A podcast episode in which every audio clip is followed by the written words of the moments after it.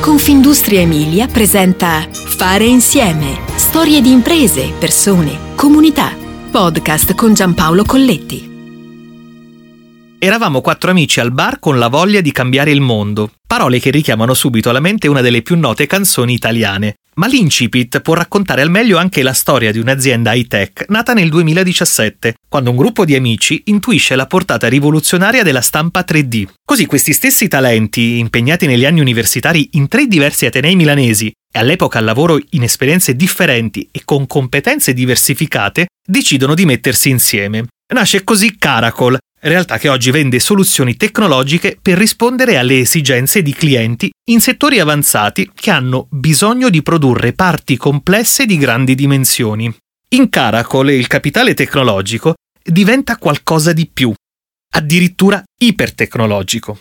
L'azienda dispone di una piattaforma software proprietaria e realizza forme complesse, superando i limiti della stampante classica al metro cubo un processo che permette di scalare il processo di stampa 3D grazie alla robotica. Siamo in Brianza, ma clienti e partner sono ovunque, nel mondo e anche in Emilia. Così i clienti sono diversificati in Europa, in Nord America, in Medio Oriente e in Asia. Si tratta di realtà impegnate nell'aeronautica, nello spazio, nell'automotive, nell'energy, nei settori creativi come architettura e construction, nel design, ma il mercato potenziale è grande quanto il mondo intero, perché la natura flessibile della stampa 3D apre scenari inaspettati.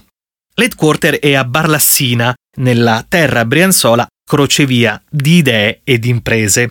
Poi da poco c'è anche il nuovo centro di ricerca e sviluppo a Paderno Dugnano, nel milanese. Dall'Italia al mondo intero. Poche settimane fa c'è stata l'apertura del primo centro produttivo ad Austin, in Texas. Il team conta oggi 65 persone, ma ci sono moltissime posizioni aperte. Di fatto presidiamo la manifattura additiva, meglio nota come stampa 3D, termine generico utilizzato per definire la famiglia di tecnologie che producono tramite addizione di materiale partendo da file digitali, afferma Francesco De Stefano, CEO di Caracol. Per questo giovane top manager è stato amore a prima vista. I miei amici mi invitano per mostrarmi un primo prototipo all'omazzo nel comasco. Mi innamoro all'istante dell'idea, ricorda De Stefano.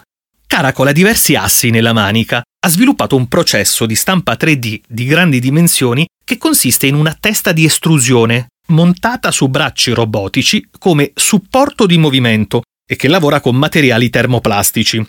Il processo robotico offre molti vantaggi per applicazioni oltre le tradizionali stampanti 3D. Siamo leader nella stampa 3D industriale di grande dimensione. Abbiamo sviluppato una piattaforma integrata hardware, software e automazione che è sostanzialmente un grande robot che stampa in 3D materiali polimerici, compositi e recentemente anche metallici. La nostra tecnologia realizza componenti che vanno dal mezzo metro fino ai 15-20 metri. La peculiarità è quella di partire sempre dall'applicazione del nostro cliente e poi ricreare, dice De Stefano. Caracol investe il 40% del fatturato in ricerca e sviluppo. Gli investimenti sono rivolti ad accelerare lo sviluppo delle soluzioni robotiche di stampa 3D di grande formato. Abbiamo quattro dipartimenti dedicati all'innovazione nei campi dell'ingegneria meccanica, software, automazione e materiali. Ogni anno raddoppiamo il team di ricerca e investiamo in collaborazioni con università e istituti di ricerca applicata per sviluppare soluzioni altamente innovative che permettano di rendere le nostre piattaforme di stampa robotica sempre più avanzate, per abbracciare un range di applicazioni e settori sempre maggiore.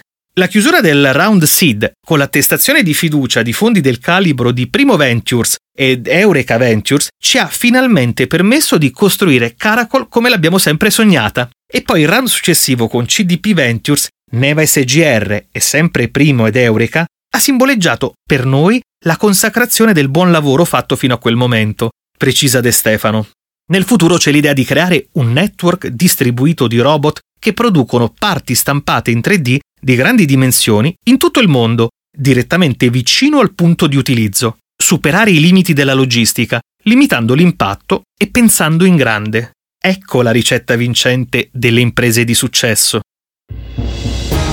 Fare insieme ti aspetta alla prossima puntata. Puoi ascoltare tutti i podcast sul sito www.confindustriemilia.it slash podcast e sulle principali piattaforme digitali.